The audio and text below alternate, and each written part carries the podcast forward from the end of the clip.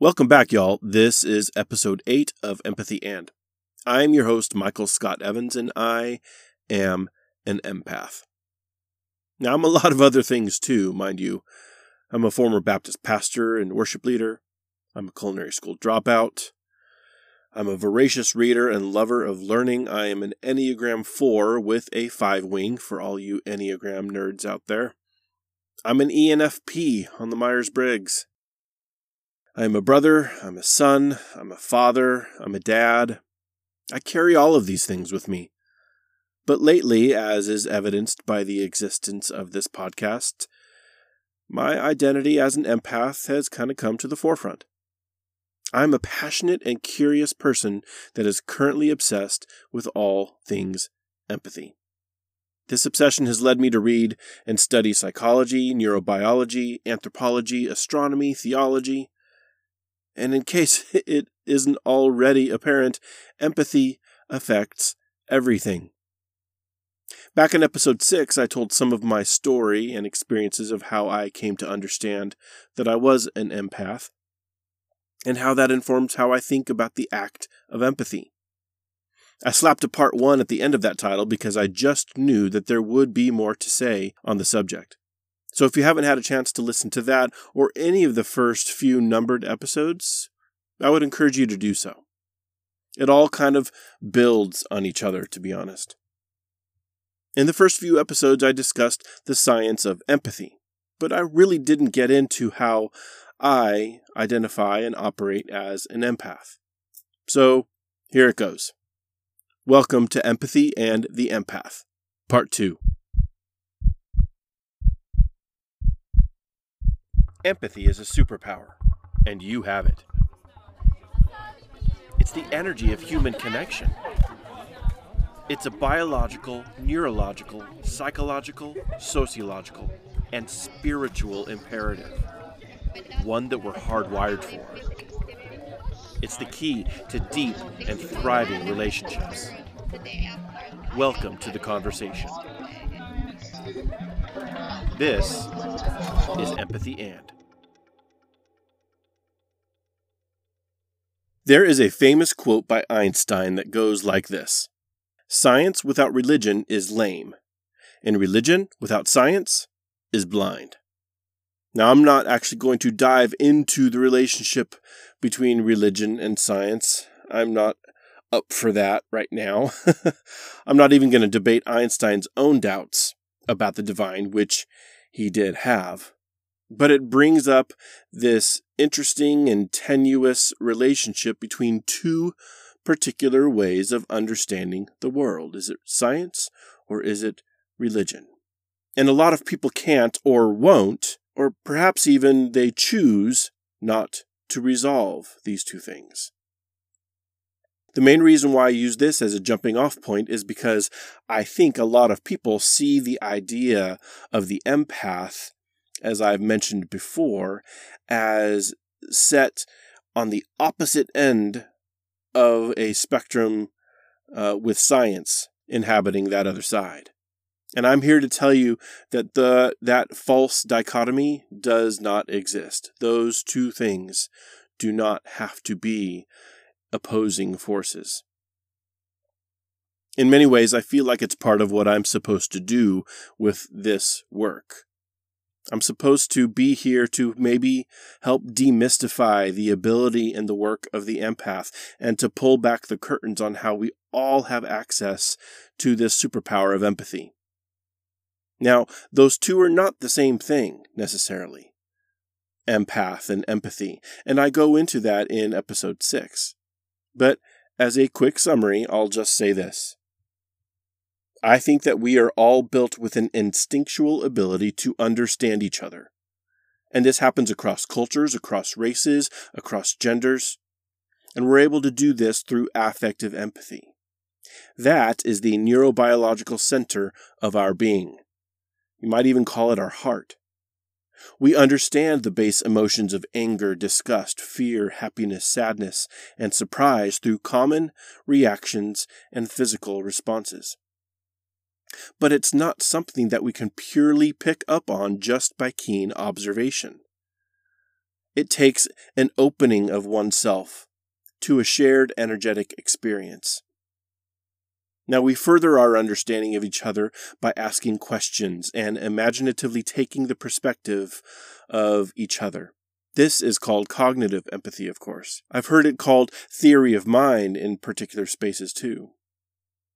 So while affective empathy is very much gut instinct, right? Cognitive empathy takes work and it takes practice. When we act on the information gleaned from one or both of our empathic powers, we call that compassion. Compassion is empathy acted out. So that's the basic understanding of how empathy works. Now, what about the empath? my understanding, my belief, my experience is that as an empath, the neurobiological function of affective empathy is heightened. We don't do empathy any better than anyone else, honestly. But I feel like we receive information through other people's energies in a different and heightened way. That's the intuitive nature of being an empath we often do get more information than what someone who is merely using facial expressions and nonverbal body cues is able to get. But the key is what do we do with that information? And that, my friends, is a whole different ballgame. So I'm going to take this episode to describe the characteristics that I see uh, as the hallmarks of the empath, and how I came to the realization that I was one. But first, I want to clear something up. If you were to use the Google to research empath, you would likely find that there are different types of empath. And depending on where you look, you might find three or five or ten different kinds of empaths listed. I won't get into each of the different kinds of empaths in this particular episode, but that might be a good subject for a later one.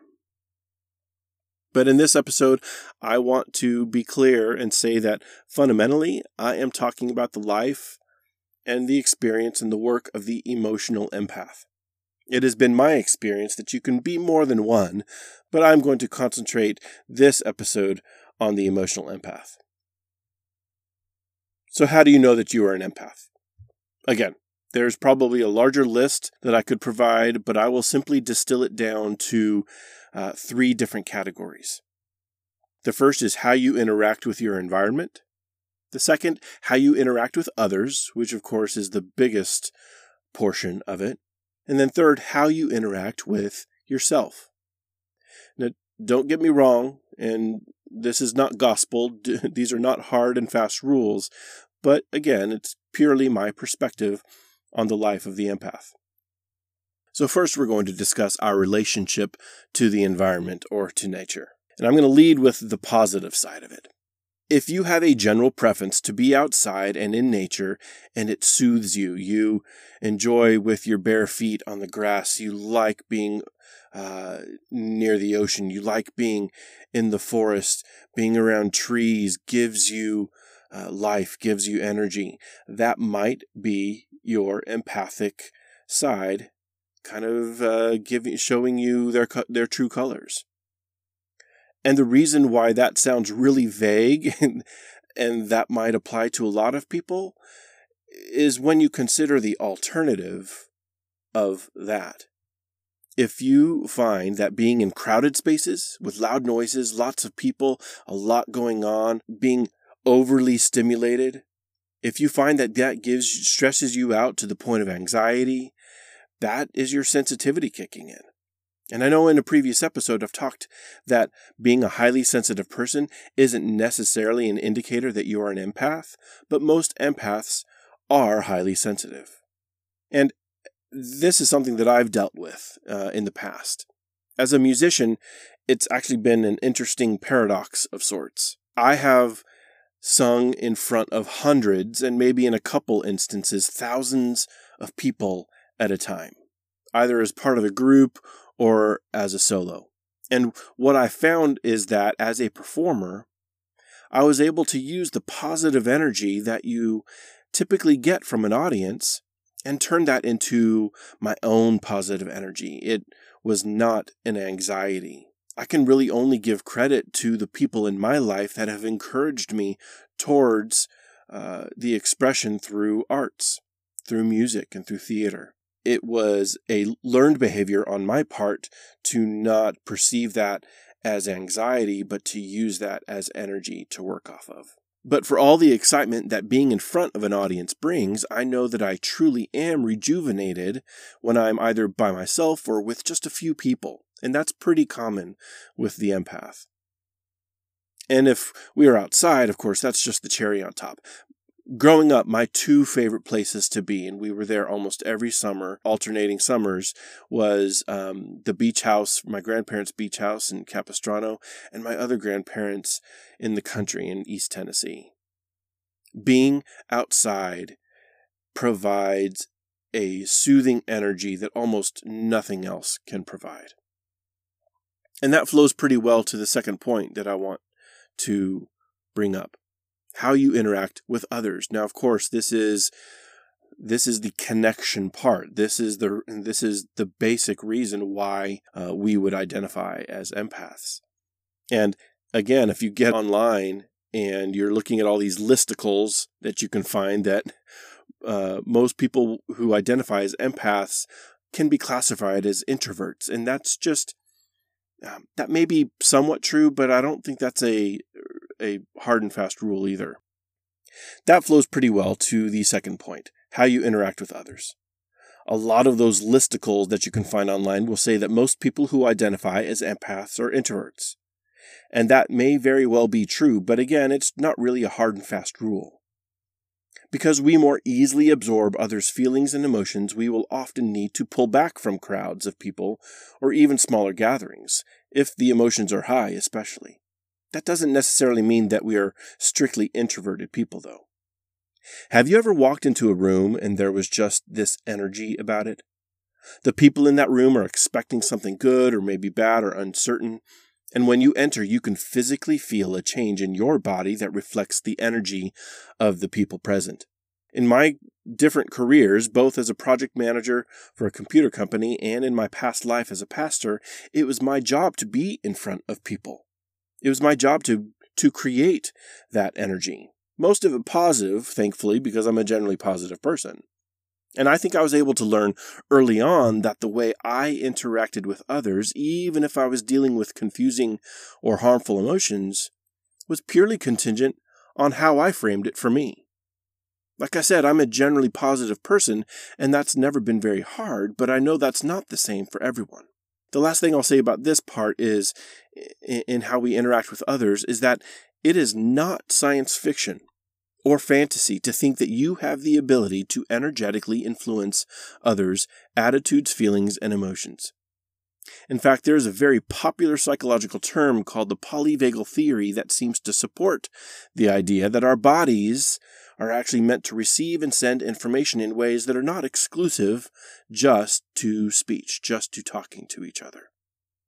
And the polyvagal theory is definitely something that we will come back to in a further episode. But finally, how you interact with yourself. Do you find that you are more inclined to dwell on your own feelings and emotions and that you more often than not just can't get over it like people ask you to? Maybe you've been called sensitive by others and it's not untrue. It's hard to hear sometimes, but it's not false. You might cry at odd times for no apparent reason. You could be in line at Target, you could be on a run in the park, and you will be overwhelmed with emotion.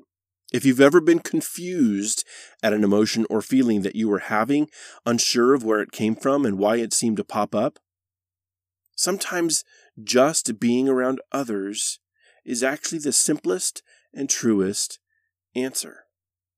In some of my earlier episodes, I unpacked the idea of impermanence and detachment. So I want to take a little tangent here and, and talk about this. I learned this from Buddhism, but it's not strictly Buddhism. There's some psychological uh, studies uh, to support this as well. But coming to grips with my own emotions and feelings and truly understanding the transient nature of my thoughts has helped me understand myself better, and therefore it helps me to engage with others more honestly. I find myself defending the idea of detachment for some reason a lot lately, because way too often I see folks disregarding it as aloofness or uncaring, but it has been revolutionary to me for me to come to grips with myself and others as a whole, living, caring, and honestly confused human being in the here and now that we just want our stories heard.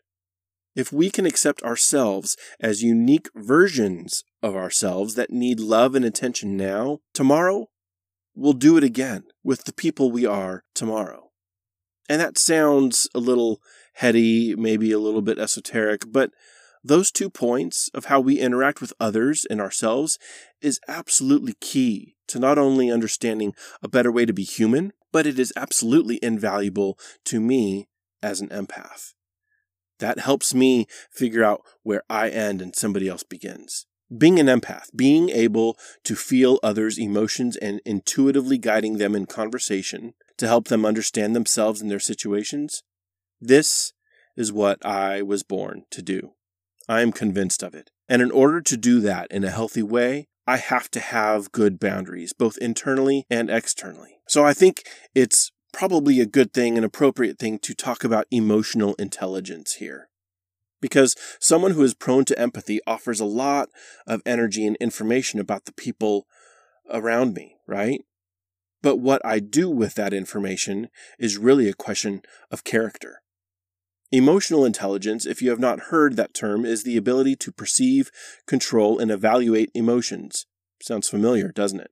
There are some researchers that suggest that emotional intelligence can be learned and strengthened, while others claim it's an inborn characteristic.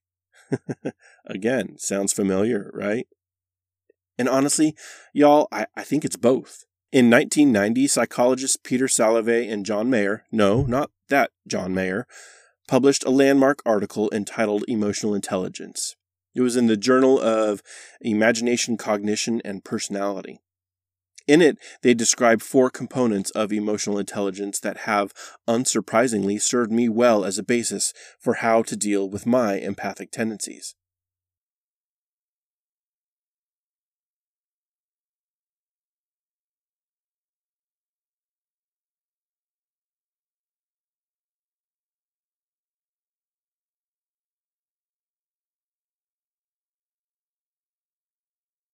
I have a general rule when talking about emotions and dealing with my own that follow a very simple three step process.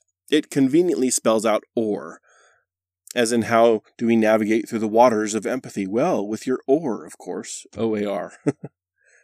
These three steps coincide with Salovey and Mayer's four different levels. The O in OAR stands for observe. Observe your emotions and feelings. Notice how they affect you physically. Try to be objective in your assessment.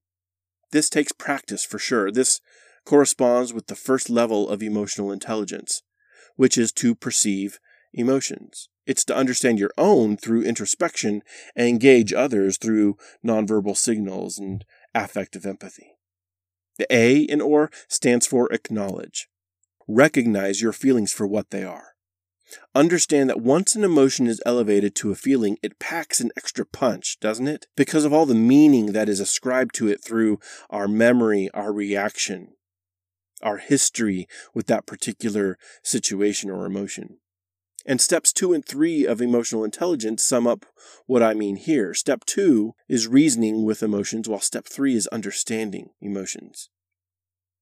We apply our cognitive empathy in order to understand what has triggered a particular reaction. And once we understand, we can appropriately point that energy towards a specific end, right? Rather than just letting it run rampant and give anxiety to everyone present. And I'm convinced that that's the hard work of the empath, or of anyone engaged in the act of empathy. Finally, the R in OAR stands for respond and maybe even release. If we've been as objective as possible in our observation and our acknowledgement of our own emotions and of those around us, it is time to respond. That response can coincide with the work of compassion. Compassion in this context can just mean that we've been able to address it in a way that honors it and gives it the space that's required.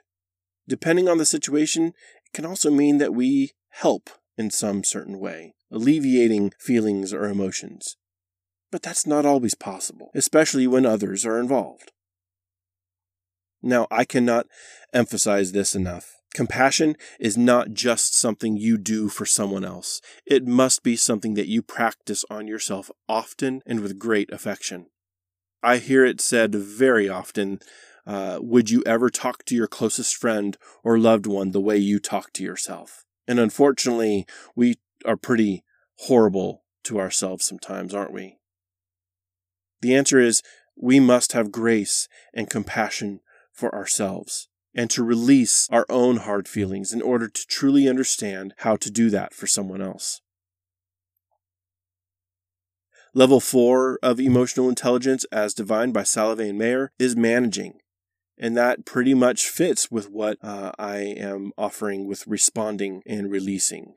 So, if talking about the act of empathy and emotional intelligence makes it easier to understand the work of the empath, then so be it. Maybe it does demystify it a little bit. The esoteric nature of the empath is much more than what I describe here, of course. There are plenty of other mysteries that I cannot explain. I'm constantly in awe of how being open to someone else's story and energy has been fruitful for my own journey. I have met people seemingly at random that, due to our shared interest in all things empath and empathy and energy, have brought opportunities and relationships that I cherish to this very day. So that's why I do this. I do this to maybe blur the line between the work of the empath and the act of empathy to offer the invitation to everyone that they have a superpower lying dormant that can be the key to making the world a better place. A place where everyone can live, love, and thrive. A place where our connection drives us forward towards a better tomorrow. Peace, y'all.